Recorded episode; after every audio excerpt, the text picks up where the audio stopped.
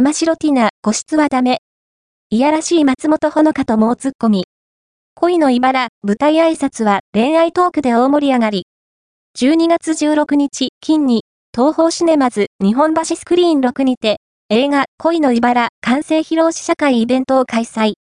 松本穂香、玉城ティナ、渡辺圭介、上場秀夫監督が登壇し、映画の見どころとともに、恋愛ありなしトークで盛り上がりました。